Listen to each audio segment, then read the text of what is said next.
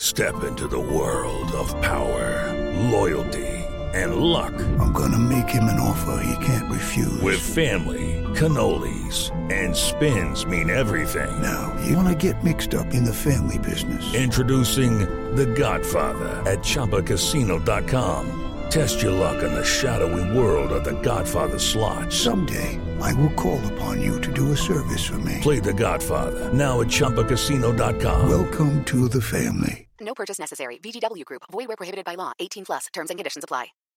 Hi, I'm Chris Stirewalt, and this is The Hangover, a limited run podcast from the Dispatch and Dispatch Media that aims to figure out how Republicans took the shortest trip for a party in nearly 70 years from total control in Washington to absolute minority. The GOP doesn't seem very interested in understanding why, so we'll have to do it for them. How did the surprise success of 2016 give way to defeat, an effort to steal the election, and the siege of the Capitol? And what comes next? Matthew Continetti knows more about the history of conservatism in the Republican Party than probably any writer working today. He is the author of a forthcoming book on those subjects that will no doubt quickly become the authoritative reference. Maybe that's why he was among the first journalists more than a decade ago to accurately foretell the populist revolt that remade the Grand Old Party. He studied history at Columbia before serving as the opinion editor for the Weekly Standard and the founding editor in chief of the Washington Free Beacon. He is a contributing editor for National Review and a columnist for Commentary Magazine, as well as my trusted colleague at the American Enterprise Institute. If you want to know what time it is, why not ask the guy who knows how the clock was made?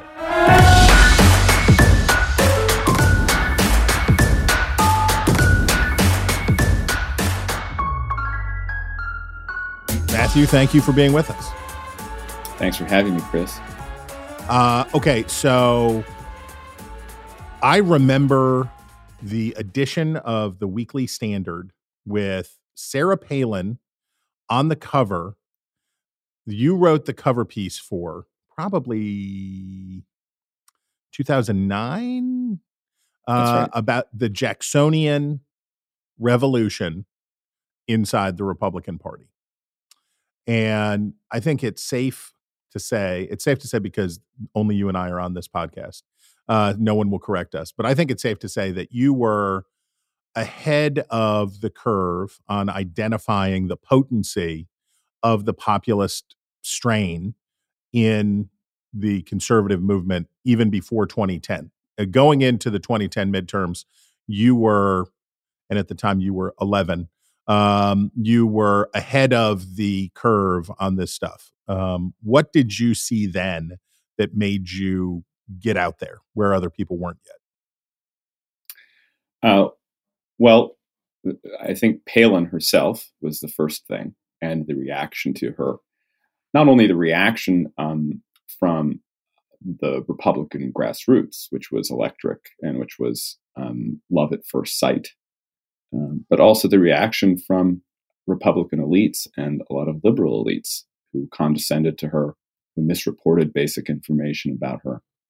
And you could kind of see that there was something of a class divide, um, not class by income, but uh, class by kind of uh, uh, attitude and cultural background probably edu- if you wanted to find the one divided probably college college degree Yeah. holders versus non-college degree holders. Yeah, and also just uh, ideology. You know, conservatives loved her, liberals despised her, as we know, and liberals, including a lot of Republicans and moderate Republicans, uh, just everything that she represented, everything that Wasilla, Alaska stood for, uh, revolted them. and so I wrote a book about the way that she was um, misrepresented in many cases um, and what what that meant about American politics. And I, I think it showed that there was this gap between the way that um, you know well credentialed elites in Washington saw the world and saw their own country, and the way that the people who loved Sarah Palin and Sarah Palin herself, or remember Joe the plumber, Joe Wurzelbacher, who confronted uh, Obama on that Ohio street and asked, you And know, then- what do you mean about spread the wealth? Um, that that was going to be a, a major issue, especially because Obama made no attempt or had any interest in down, downplaying uh, this cultural conflict. So th- this the birth of this was contemporaneous to the Tea Party movement in 2010. And as you described with Joe Wurzelbacher uh, and yeah. Obama in his front yard in Ohio, uh, with Palin, the message was about limited government, less spending, uh, lower taxes, uh, a le- uh, a less, right? Um, more restraint in government. And in Palin's case, it was ethics. Uh, she had made her name in Alaska politics by torching the Republican elites in the state who were in bed with Exxon and uh, the the uh, the regulatory capture that had taken place in Alaska. And so she had a little bit of the Huey Long against Standard Oil in Louisiana kind of jazz. Mm-hmm. Um, but it was a what did they call them? Reformocons. Uh, it had a it had a it, it, it these things it, nothing sounds as dumb as the political buzzwords uh, from about four elections ago. Just when you talk about NASCAR dads, you want to fling yourself from the top of the Washington Monument. Is hey, some I, of my best friends are reformicons. Yes, exactly. Tim Pawlenty on line three. Uh, so, what uh, when you say conservatives versus not conservatives, I think of what those folks were talking about then in 2010 as pretty standard issue conservative stuff less government, uh, vigorous national defense. I, I don't think anything that Sarah Palin was saying in that iteration or doing or calling for was that much of a departure from, dare, dare I say, uh, uh, Reagan era um, fusionistic kind of republicanism, right? Well, I think that's because the Tea Party kind of combined economic conservatism with social conservatism. Mm-hmm. And so the Tea Party began with Rick Santelli's rant on CNBC, talking about the bailouts and the spending, uh, and saying we're going to hold a little Tea Party of our own. Uh, and then it kind of developed over and that time. was and that was if I recall that was February 09. That was February of 09. And what the the proposal that Santelli was ranting about was some debt forgiveness. They were going to just write down all of these loans or something. I think it was part gonna, two. I think yeah, it was, yeah, yeah. It was, so it was the second part of the bailout that Obama had to get through. And, and, he, I, of course, that was through, that was uh, you know in addition to that, uh, what Krauthammer called the uh, most expensive bill in galactic history, the the stimulus, which, of course, looking back, was a paltry eight hundred billion dollars. It's just darling now, isn't it? It's just darling. Minuscule compared to what we have spent in the last year. Um, so that was that was its origin. Then it kind of took on a life of its own, and uh, I spent a lot of time in 2010 trying to disentangle the various strands of the Tea Party, and so I wrote a a piece, another piece after that Palin piece, a piece in the summer of 2010 called The Two Faces of the Tea Party, kind of contrasting Rick Santelli's economic conservatism with the primarily social conservatism of the Fox host, the then Fox host, Glenn Beck. Mm-hmm. And what I said was that uh, Santelli was a very typical supply sider, optimistic, forward. He was even in Chicago. He was in Chicago, right? Straight from Chicago. Uh, economy first, get the incentives right, America will rebound.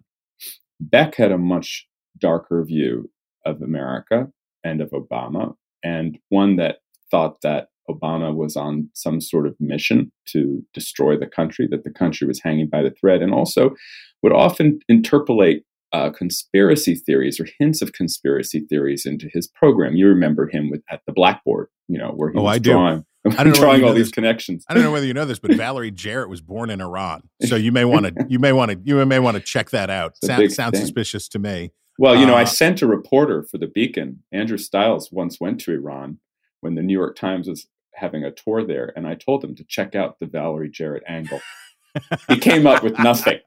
So that conspiracy was disproven. In this house, um, the the fear in those days, the the cultural divide in those days was about radical Islam, right?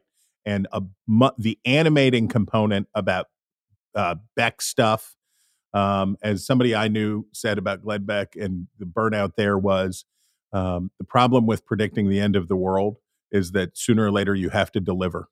Uh, and, but the the imp- the impending end of the American way of life in those days was closely connected to radical Islam, militant Islam, and so do I correctly identify that you have the Santelli wing, and then on the cultural side, and birtherism gets tangled up in here too with Mhm. Obama, uh, but that at that point that's where the divide comes and that well i guess maybe the way to ask you is this.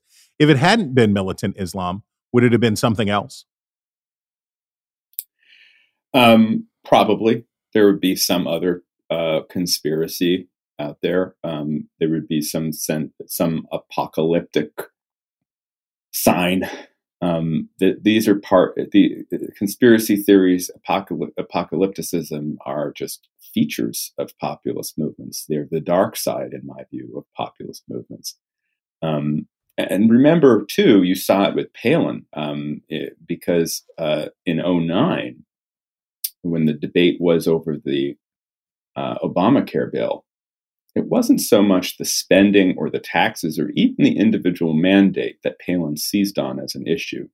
It was the death panel. Mhm. It was the end of life guidance that was contained in one small provision of the bill um, reimbursement for end of life guidance. And Palin said that this was going to lead to rationing, which would eventually lead in, um, you know, uh, people just being cut off from um, life sustaining therapy. And in her political genius, which I believe she was, she kind of reduced this to the death panel. And that was a sign, I think, of the social cons- of, of the more. And I don't mean this in any way to be derogatory of social conservatives. No. I am a social conservative. we but, stipulate um, for the record but that was more the that was mo- what she was more interested in than the um, and it was also more politically effective than Well, and- than the debates over spending. And so and when, as i think conservatives made um, uh, conservative intellectuals kind of read into the tea party what they wanted to see. Right. By the time you get to 2010 oh the tea party stands for consti- constitutional conservatism.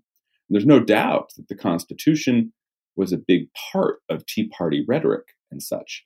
But i think that conservative intellectuals in washington had a very different understanding of what constitutional conservative conservatism meant than your average grassroots tea party activist for the tea partier what that meant was is that the current government in washington d.c was something of an alien invasive presence, and radical measures were necessary to, to, to beat it back. do you remember when the guy uh, dressed up as george washington uh, found john boehner uh, i forget where republicans were ga- the, the, the republican leadership was gathering for some purpose and john boehner uh, r uh, merit cigarettes uh, was or no wait tareyton's uh, was uh, heading into the event and they were maybe it was at the retreat and there was a summit. Boehner was came out from behind the the protective cordon and and met the guy dressed up as george washington who like presented him uh, whatever and i i think back on that moment that was in 2010 here are these here are these republicans who say well we like the low tax stuff. We like the uh, and boehner certainly embraced um, the regulatory and tax side of things.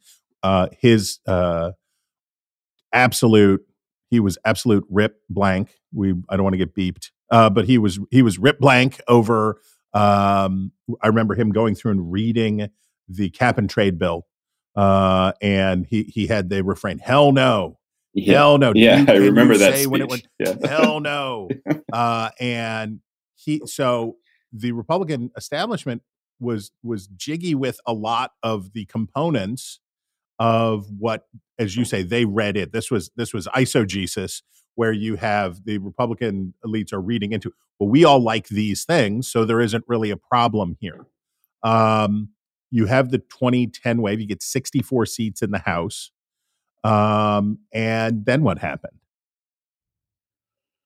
Uh, well, we had the uh, the fight over the debt ceiling in 2011, and the uh, Tea Party Congress kind of crashed against uh, the reality of uh, of governments, which often happens um, with with with these movements. Um, once they get in power, they're confronted with having to act- make actual decisions, which come costs, um, which ha- which carry costs with them. Um, maybe one one way to just if I can rewind the tape just a little Yeah, bit. yeah, yeah. One reason I was uh, interested in this question from from 08, from Palin's appearance on, was I had been covering the immigration debate in 06 and 07 when George W. wanted a comprehensive immigration reform. And unlike uh, my bosses at the Weekly Standard, um, and I was a reporter, so I wasn't really editorializing on it, but I was just covering it. I was saying this is not going to happen. This was not going to happen because the there was no way that the House of the House GOP would back this bill, would back comprehensive immigration reform. This the Senate could do what it want it wanted, but the, the House GOP and the House is by nature closer to the people. Um, the House GOP, the, the, the, the constituents of the House Republicans would not allow Bush's compromise to go through, and we saw huge pro- we saw huge protests during those debates, both for amnesty and also against it. And of course, that's also at the time when Bush began losing substantially among Republicans Mm-hmm. right? And- That's what dragged his approval all the way down. Was he he was losing popularity among Republicans in his second term, and the, the uh, so I kind of knew this that was- there was a divide. We should we should point out that in this as this debate was going on, the Bush people were ill prepared for the degree of blowback that they would get on the right. And when uh, hosts like Laura Ingraham on her radio show, Rush Limbaugh, and others started really putting the wood to Bush on this, there was um, there was genuine surprise, right? It would it would it- they were they, much like uh, your editors.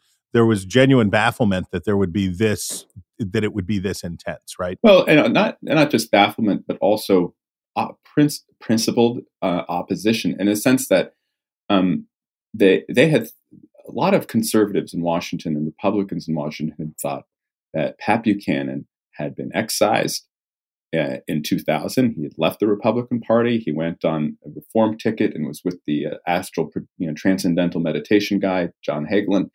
Um, he was gone, and that meant the Buchananism was gone, and all of the Yeah. Buchananite concerns, primarily immigration, did not matter. And, and in fact, you could kind of just say to Republican voters who who were motivated by this issue, uh, "You're you're wrong. You might be racist. We don't need you." Well, I was going to wait to do the rewind on this until the end, but since we're here, Yeah. let's let's go all the way back there. Then Okay. uh, I promise listeners that we are going to get you to 2016 and 2020. we're going, yeah, we're Very- going backwards. we keep- I, we keep I can talk ground. about 2012, but yeah, sure, we can go back wherever we, you we want. Keep, we, keep, we keep losing ground because now we're going to go to 1992 uh, and Pat Buchanan um, uh, talking about America in a conflict. He gets his he gets his uh, Republican convention address uh, for uh, his success against George H. W. Bush, and they give him his speech in '92, and this is supposed to be uh, kinder, gentler Yeah. points of light. Uh, this is supposed to be uh, bringing Americans together. And Buchanan gets up there, and he is also ripped blank. Uh, and he talks about how um, he describes a soldier uh, in, in uh, one of the units. I don't know whether he was a Marine or they. Bush actually dispatched regular army to Los Angeles over the riots, and uh, the here is Buchanan putting likening the Republicans to this soldier with a rifle who has to protect a nursing home. Who now I don't believe this ever happened for a second, but that a lone soldier with a rifle had to turn back rioters who wanted to burn down a nursing home. Now, I'm anti rioters. I want to just state for the record, I'm anti rioting, but I doubt that the that the South Central rioters in Los Angeles had nursing homes uh, on on their target list. But Buchanan said that that's what Republicans had to be like in this culture war, uh, and that they, as he said earlier in that campaign, uh, that uh, No, that was at the close of that speech, and he talked about uh, they that they were facing the battle of Armageddon. That Republicans were facing the battle of Armageddon, and they had to be ready. So, as I told Pat Buchanan in 2016, I said, "You won. It just took a little longer for all of the results to come in, right?" Yeah, more or less. You know, it's a fascinating thing about the culture war speech, the religious war speech, uh, as it's known. Um, Bush actually uh, called Buchanan after the speech was delivered and thanked him for it. He liked it. It's, there's an entry in his diary that, that Jon Meacham notes in his biography of H.W. And initially, he thought the speech was good. The people who did not like the speech at the get go, very interesting, Barry Goldwater and Ronald Reagan. now Um, there you go. Reagan let it be known. Reagan let it be known that he did not, and he attended that convention. That was his last Republican convention. Um, he, he did not like that speech. So I imagine uh, what I imagine what George H. W. Bush liked about it was that it was pretty kind to George H. W. Bush. it was, and it was also tough on Hillary. And so in the diary entry, he said he liked the fact that it allowed him to play good cop with Buchanan kind of snarling at Hillary and, and Bill, um, which was the top half of the speech. By the way, is a piece of American rhetoric that should be studied, like many of Buchanan, Buchanan's writings. It's a brilliant piece of writing, but of course, now has this um, uh, kind of iconic uh, status as a uh, as a harbinger of of what Trump would represent. And one Um, more rewind, and then we'll go okay. forward. I swear. Yeah. So the uh, the address that Pat Buchanan gave in 1992 was cribbed, uh, much more elegantly crafted, but cribbed from the 1964 and 1968 runs of George Wallace. Right. This is the Yeah. the, the the that that the same energy that George Wallace found when he came north in 64 and 68, first in 64, and he finds out that in Wisconsin and Indiana and all of these places, there are people who aren't interested in segregation as his voters were in Alabama, but they are interested in stopping busing. And they do believe that there is a culture war that they're losing, right? Yeah, I feel like I ate a brownie that was laced with something because I'm like hurtling backward in time. Up next, So- Lincoln Douglas debate. so let's talk about George Wallace. You're absolutely right. When Wallace went in '64, the whole world was shocked at how well he performed in the North, um, and uh, especially the Democrats. Wallace, of course, uh, in in '68, runs this third party and um, kind of reduces Nixon's margin. Six, uh, Nixon barely barely won uh, in in 1968. Close But he- election. But if it hadn't been for Wallace, of course, Democrats would have done better in the South, presumably. And blah, blah, presumably, blah. or but also in the northern cities. It's hard to tell because of Wallace's Wallace's appeal uh, was not just in the South, as we stated, and by this time he, of course, has decided that segregation is a losing issue. So Wallace, as a as a as a as the Ur demagogue, knew that he could he had to move on to something else, and by that point, it was the pointy heads, the bureaucrats. Both parties couldn't are park, a, couldn't park a bicycle straight, right? As he Uh, used to say. and that attracted a lot of voters who were uh, basically uh, Catholic Catholic voters, ethnic, uh, you know, the, the the either the immigrants themselves or the the sons and daughters of immigrants from Eastern and Southern Europe who were living in the North. So the first thing that Buchanan, Nixon, and an, a young man that Buchanan had recommended Nixon hire in '68, this man was named Kevin Phillips first thing they realized they had to do is in order to win re-election we need to bring these the wallace voters on board. And what we have to figure out a way to do it that's not explicitly or even or even anyway racist. I mean uh, just uh, find a way to appeal to them that doesn't have the racial baggage. Now of course they they were accused of being you know of using dog whistles and everything by the left but uh, this was their strategy. And um and so they succeeded because and then um, mainly because the Nixon's opponent in 1972, George McGovern, was so weak uh, and and just so uh, The Democrats beyond beyond where the country was Yeah. ready to go. I mean, you know, by now McGovern in, in 2021 terms is like you know a moderate Democrat, but nonetheless, um, yeah, he's Evan Bayh now. it's, he's Evan Bayh now. But in '72, he was like, "No way, we were we're not going to go him." He was the Bernie Sanders of, of So 1972. if I had been paying attention, if I had been thinking more clearly, in 2008, when Sarah from Wasilla Yeah. is selected, I would have, and having seen the debate over immigration and having thought about Jesse Ventura uh, and the success of the Reform Party and Ross Perot, that, right? And Ross 90, Perot, that it was yeah. that it wasn't just about reform, low taxes, low regulation, and and and holding the elites to account. I I would have known, like you, that there was this crackle in the wire and that the that it had manifested itself very sharply already in 2007 and 2000 or 2006 and 2007 around the debate around immigration where the republican elites who thought that the buchananism uh, and its antecedents had been banished in favor of this new uh, much more enlightened market oriented kind of conservatism compassionate uh, conservatism. They, yes they thought uh, and that that it was that it was there. It was in the line the whole time. Is that right? It never left. It's always been part of the American right, um, and always will be. And um, and there's ways that you can uh, modulate it, mainly through leadership. Um, but uh, this the, it's in you cannot separate populism from from the American right. Um, so, and what's what's interesting is uh, you know, as we approach 2012, just to, so to, to, kind of move forward again, um, you saw with the with with the, the excitement surrounding Donald Trump's flirtation with entering the race. I traveled to New Hampshire in the spring of 2011 the to birther see thing. Trump. To yep. see Trump, yeah, and I was there uh, when the helicopter came down outside the hangar in New in, in New Hampshire, and he came to, with this staged thing, and there were about uh, 200 of us in this hangar, and then we followed him to various things. And, and I, I will never forget when we went to a diner in New Hampshire, and he went in the back of the diner to have a private meeting with somebody. I, I don't know who it was.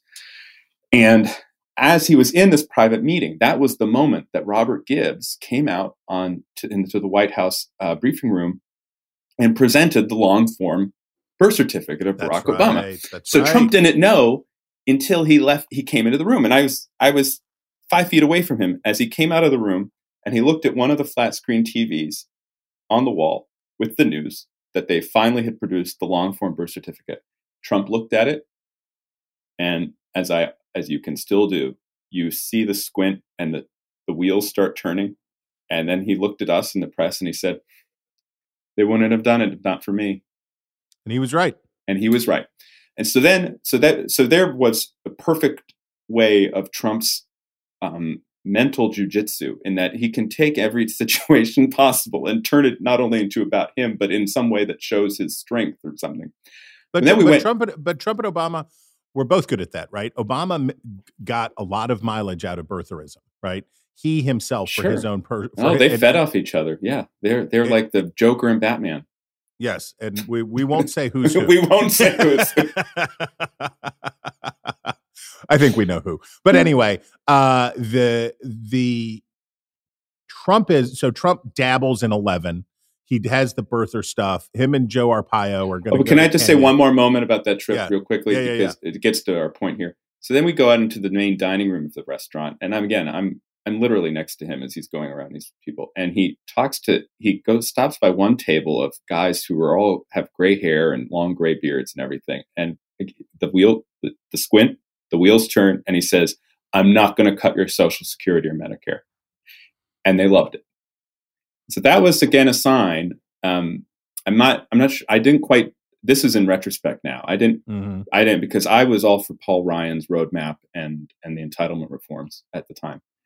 Um, and in fact, I still am. If Yeah, we're yeah, gonna, yeah. you know, if we're going to delay or avert a catastrophe, but nonetheless, um, at, at the time, at the time, Trump knew something that again most Republican politicians did not, which is that for your median Republican voter, or or in fact your median independent voter or even Democratic voter who might vote for Republicans on cultural concerns, but at the end of the day, there's like no, those Republicans they get in here, they're just going to slash my Medicare and Social Security. They understood that you needed to take those issues off the table in order to get them on on these cultural on these cultural things. And that's something that no one in Washington understood because, of course, what did the Republican Party do? in 2012 after the Tea Party wave? Well, they nominate the man who established the basis for Obamacare when he was right. governor of Massachusetts, and he selects as his vice president the architect of the roadmap, that the House uh, chairman of the House Budget Committee, Paul Ryan. So um, people, I don't think Washington was uh, uh quite aware of what was going on uh, in these in in among the GOP grassroots in 2012. Even though it should be said that the Romney Ryan ticket uh, got a higher percentage of the vote in 2012 than the Trump Pence ticket did in either but, of their. Of but their in order, but but in order to win a primary, what Ryan, uh, what Romney Ryan, what Romney had to do to get there against yeah. a restive, unhappy, crabby Republican base that did not like his all of all of that stuff when and I just before we leave all this entirely we should point out Trump's first run for president was in 2000 on the Reform Party ticket yeah, right, to be a successor course, yeah. to Ross Perot and in fact he once said that he was running because he did not want the Reform Party to be taken over by Pat Buchanan who liked Nazis and as he said some kind of one of these great Trump hand like I don't know. I guess he's some kind of Nazi or whatever he said uh, to to sum up Buchanan. Uh, but it was that same energy that he was tapping back into in 2011. Not Nazism. Uh, it was the the Buchananite Reform Party energy that he was tapping into in 2011 with the birther stuff, right? That aspect of populism, which can easily devolve into conspiracy theory, is mm-hmm. something Trump knows very well. So the through line more than happy with using with using to his what he perceives as his advantage. The through lines here go all the way back. We could we can definitely say to listeners the through lines here go all the way back to the early 1960s and probably before. Probably before on on this kind this this flavor of the American right. So we um, talked to Eric Cantor about how the Cruz shutdown of 2013. So we know, so we have 2012 takes place. Uh, the Republican base is sour about Romney, is believes that uh, that Romney was too weak, was too soft, uh, didn't go hard enough against Obama, which of course is is true in at least one sense, which is that as the author of Romney Care, he could not exploit Obama's greatest weakness. He was they, the Republicans had chosen the one only person in America who could not prosecute Obama on his greatest weakness, which was his health insurance program. Uh, so you have this feeling. the uh, Tea Party wave comes in. I think we've resynced our timelines now. Uh, we're like we're like Avengers Endgame now. Exactly, every, all the exactly. timelines are coming back. Right. Put the put the ring on, and you will know that we will be united in the future uh, for President Camacho's inaugural address in 2028. But the 2013, I think, starts. And tell me if you think this is true. 2013 starts the uh, the modern or what the period that concluded, let's say, on January 6th, uh, 2021 uh, the Cruz shutdown, we're going to defund Obamacare, we're going to do this stuff, was to me the sign that the Republicans were really falling apart. Like this was really this the, the unit cohesion had dropped to a precariously low point. Uh, I'm going to differ with you slightly. Hit me. Uh, I think that you can still view the Cruz shutdown as part of this, uh, the first Tea Party wave. Um, I think what happened was uh, I, I, think it's 14 when we see the, the turn toward um, toward Trump. So, in, uh, a few things happened. First thing was uh, Obama wins. He wins because his voters showed up, surge in um, the black vote, in particular in the Rust Belt in Ohio, and did very well in Florida. Did better than uh, I expected him to do in Florida, and really performed in Ohio.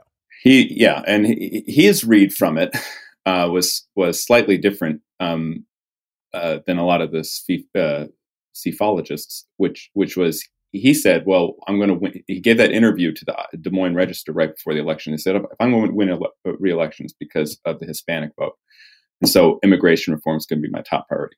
Now, I don't actually think he won re-election because of the Hispanic vote. I think he won re-election for two reasons: one, the surge in the African American vote, and two, a depression among uh, of the vote among um, the so-called white working class, that is, white voters without college degrees in the Rust Belt and Midwest. That's why he won re-election. Nonetheless, his first priority is immigration reform, which, as we've mentioned throughout this podcast, is like the no-no for Republican voters. Right. no, we don't want it. That's what they've been saying for decades. We don't want immigration reform. But what does the Republican Party do? They're so spooked from this loss that they say, oh, number one thing on our agenda, immigration reform, which is exactly right. what their voters don't want. So you had Obama's turn to immigration. You had, coincident with that, the release of the RNC autopsy report, which said mm. that the re- mm. way that Republicans are going to come back is by basically ditching our own voters. We're going to say goodbye to the social conservatives. We're going to try to make a hard play for Hispanic voters. And the way, the only way to do that the only way to do that, according to the autopsy, is by amnestying the 11 million plus illegal immigrants there are in this country. So that's another thing that says to Republican voters, whoa, whoa, whoa. And this so, is, and you're, so, and you're here talking about like the Rubio, Schumer, yeah, like gang of gang eight, of eight, gang bill. of eight. Right. That was a that was a laughably predictable failure that you could see Marco Rubio running up to the football, and Obama was like, "Do you think we're really going to?" right again, really again, the House, one? the House was never going to vote for it. So, like, just had it been in the Bush era when, yeah. um, with the Republican House, we are just not going to get it. So, um, the, my point being is this Cruz shutdown. The Cruz shutdown was very much about Obamacare and that whole debate that preceded it, and it was silly. There was no way they were going to defund Obamacare, but I actually think the political effects of the shutdown were minimal. What we really saw in 2014 with your previous guest uh, Eric Cantor's loss in his primary yeah, to oh, Dave yeah, Oh, we talked that was that, that was hold it okay that was the stop sign from the Republican voters. You are not going to do this immigration thing.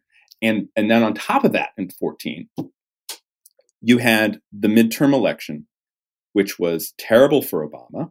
He loses the Senate and he comes out and he says and the most, I think, one of the worst things a president has ever done. He says, Yeah, I lost the election, but you know what? I've decided I'm not only going to listen to the voters, I'm going to listen to the people who voted for me or who didn't mm-hmm. vote. And he decides basically not to, as he always did, he never wavered um, uh, from what he wanted to do uh, when he was dealt an electoral setback, right? And so one of his first actions was expanding the DACA program, the administrative amnesty, um, not only to the children who had been brought here illegally, but to now to their parents, even though he was on record about a dozen times saying that he lacked the constitutional authority to do this thing. That simple thing enraged the Republicans, enraged them, and and and I, there was this. It was who is going to stop this, stop this madness, this feeling that the government was no longer accountable to the electorate. And um, and especially Obama, in that case because Obama himself had said that he did not have the constitutional authority exactly. so to do, and right. then said, "Eh, whatever. Uh, here we go." And then you had just, uh, I think things went down from there. I think the last two years of the Obama administration were just an unmitigated disaster. I, I mean, uh, Democrats are very good at forgetting this, but you had the uh, Russian invasion of Crimea. You had the birth of ISIS and ISIS's incredible growth throughout the Middle East. You had, again, this administrative, all these administrative actions and executive orders, Obama's famous pen and phone, that he would just start doing these things without any debate. And you're, you're telling all of the, the half the country that doesn't approve of the way that Obama's doing his job, um, we don't care. We don't. We literally so, do not care. But didn't didn't wasn't this by design? Uh, there, there's a theory of the case here, and I'm I'm not entirely. I don't embrace it entirely, but I think there's. I think it's a component, which is if we think back to when you mentioned Robert Gibbs, when they said Rush Limbaugh is the leader of the Republican Party, uh, and uh, and elevated Donald Trump's attacks on the birther stuff. They said, "Oh, look at this guy. This is what the Republicans are today." And they talked about. I don't remember whether it was Obama himself or maybe it was Plouffe uh, who said uh, we have to break the fever. It was Axelrod. Republican. Actually. It was Axelrod who said yeah. We have to break the fever in the Republican Party. And their idea about breaking the fever was to spike the fever, to to engage with Republicans in such a way as to elevate the wackiest voices, to emphasize issues of culture and race to the highest possible extreme, in the belief that that wing of the party was unelectable uh, and that this would would cure the Republicans of their of their ailments because they would be shown the error of their ways. Right? Yeah. Well, how'd that work out? exactly. Well, I mean, the the it's perfectly encapsulated when Bill Clinton tells Donald Trump, "Yeah, you ought to probably think about running for president." I don't know, pretty good, buddy. And and and so and and the and the joke was on everybody, right? Yeah. Uh, because then Trump had to be president, uh, and the Republicans had to have Trump, and the Democrats lost the presidency. So it it sounds to me like you're the my takeaways so far immigration is a huge driver and it's it, it is prima facie in trump's first speech right? It, it is from from the beginning with trump he knows this is the issue that uh, touches uh, the erogenous zones of of many of these republicans of that third of the republican party that carried him to victory in the 2016 primaries. This is the annealing issue. So immigration uh, is becomes the touchstone culture issue uh, inside the Republican Party uh, after the turn of the century, um, and that Trump embraces that. Um, and I'm also getting that there's nothing new, particularly about this part of the Republican Party. But here's a question Is it growing in size, shrinking in size? Is it about the same size? I can tell you that the markers that I look for uh, in demography about who are these voters. And I don't like the term white working class because I think it connotes a, a fixity that is not not real. I think people over the course of their lives as they age, but we are talking about older white Americans uh, without college degrees, right? That's the that that that's who demographically make up the the core of this group, right? Um, sure. Yeah. Okay. So the are they from a demographic standpoint, while there are advantages for Republicans in the sense that they live in helpful places, right? Uh, that the distribution of these individuals across the country uh, is helpful for Republicans. Uh, that Ohio, Michigan, Wisconsin, Pennsylvania are all getting more Republican uh, because the younger voters are moving other places.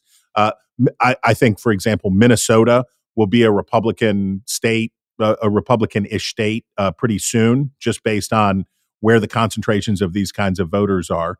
Um, but would you say now, today, this share of the Republican electorate is growing, shrinking, static? What is it?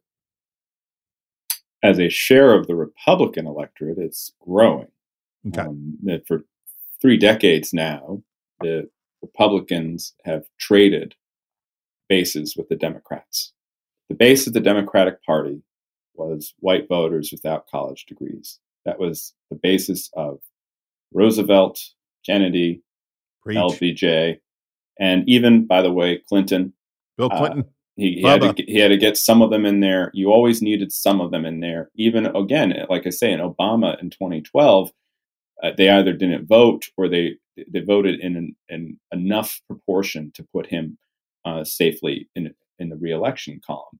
Um, so those, but those voters have been for decades now migrating into the Republican Party mainly as a result of culture. And um, uh, meanwhile, um, what's happened in particular the last two decades is that the traditional base of the Republican Party, which are your upstanding Chamber of Commerce business roundtable types, the white voters who are affluent suburbanites, affluent the, the, suburbanites, professionals, the country clubs, they are moving, marching into the Democratic Party.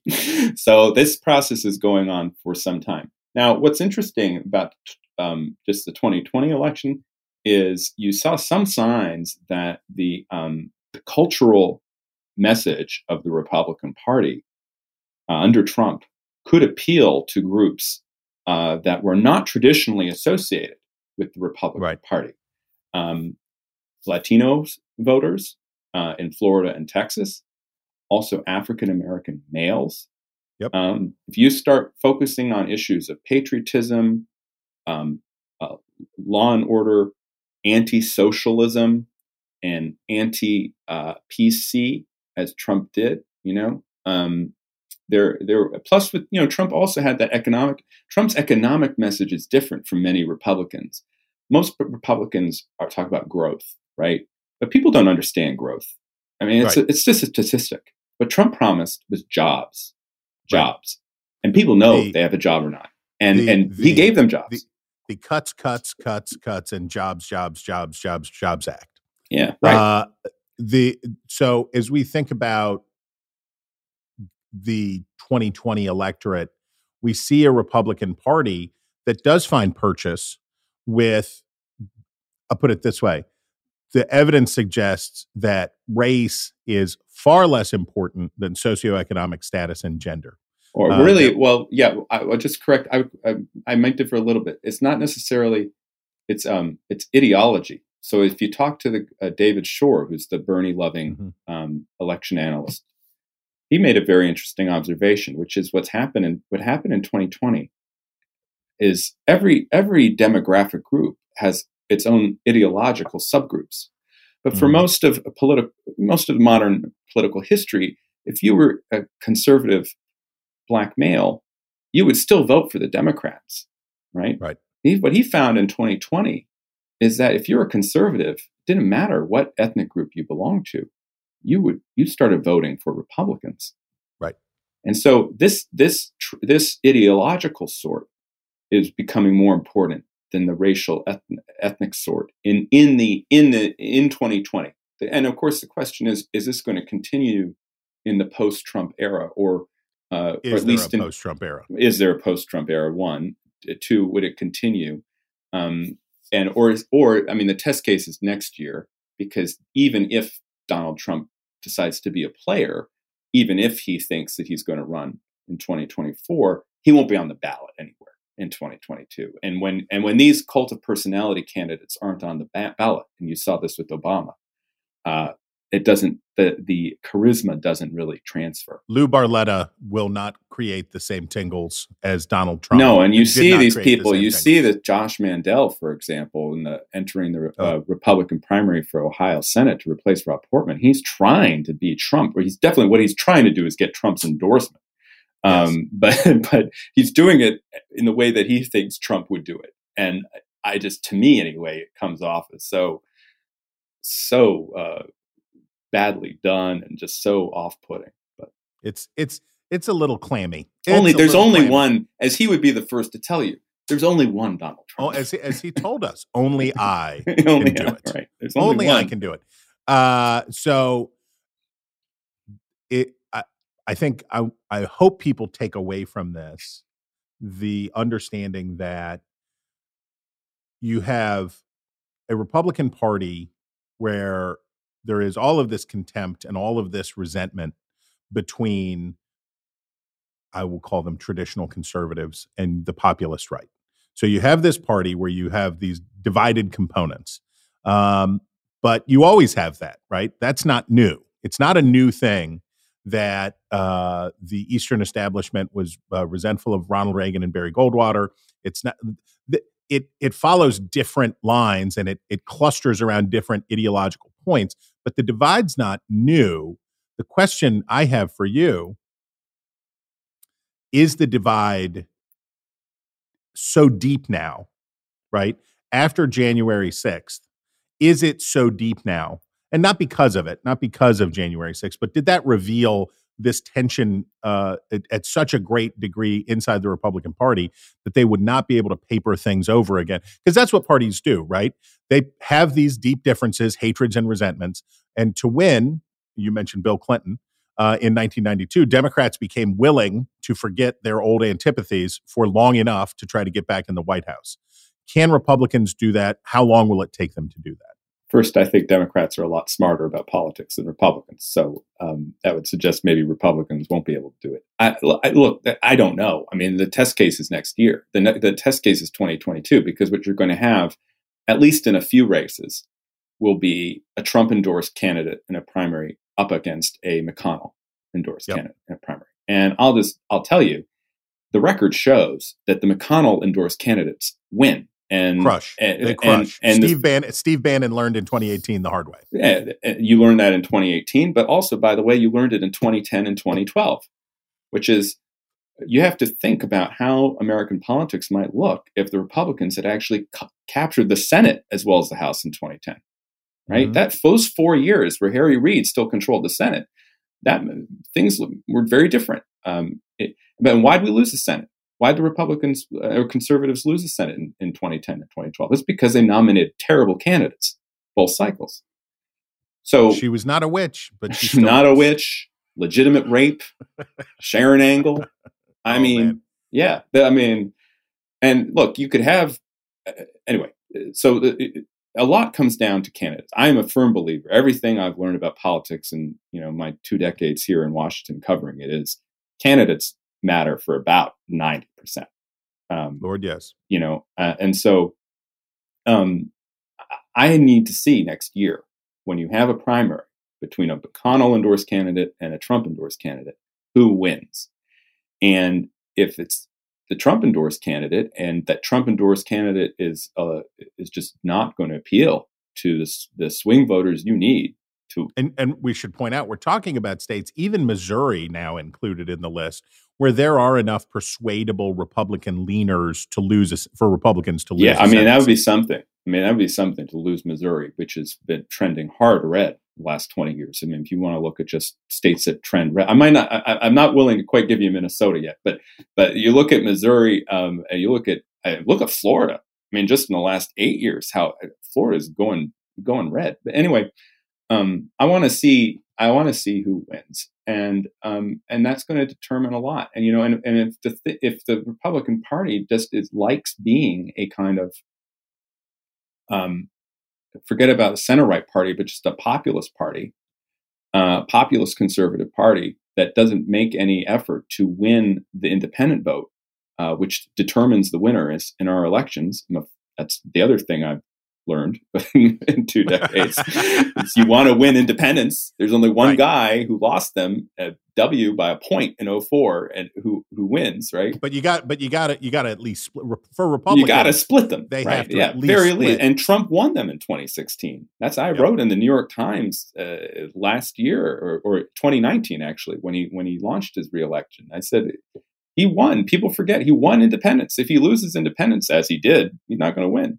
So you have to win independents. And um, if, if Republicans don't feel like they're going to do that, then they're, they're going to be in the wilderness for quite some time, just as just as William Jennings Bryan's Democratic Party was. I mean, I think the parallels there are very interesting. somehow the Republican Party is morphing into uh, the WJB Democrats of, of the, the early the, 20th century the prairie populist mojo, and as Republicans increasingly embrace, you hear Rubio talking about union organizing, you hear Josh Hawley talking about the blue collar bonus.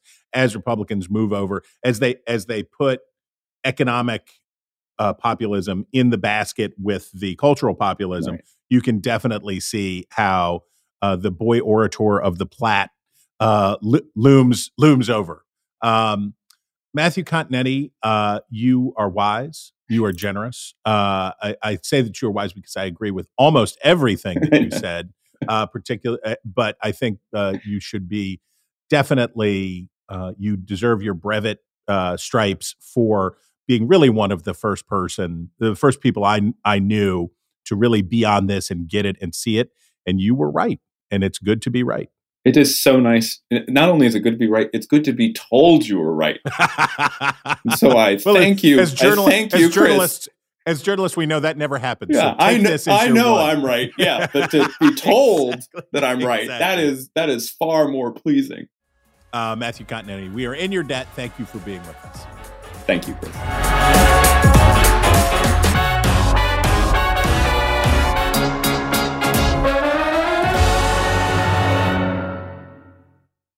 Hello, it is Ryan, and I was on a flight the other day playing one of my favorite social spin slot games on chumbacasino.com. I looked over the person sitting next to me, and you know what they were doing? They were also playing Chumba Casino. Coincidence? I think not. Everybody's loving having fun with it. Chumba Casino is home to hundreds of casino style games that you can play for free anytime, anywhere, even at 30,000 feet. So sign up now at chumbacasino.com to claim your free welcome bonus. That's chumbacasino.com and live the Chumba life. No purchase necessary. Group. Void were prohibited by law. See terms and conditions. 18 plus.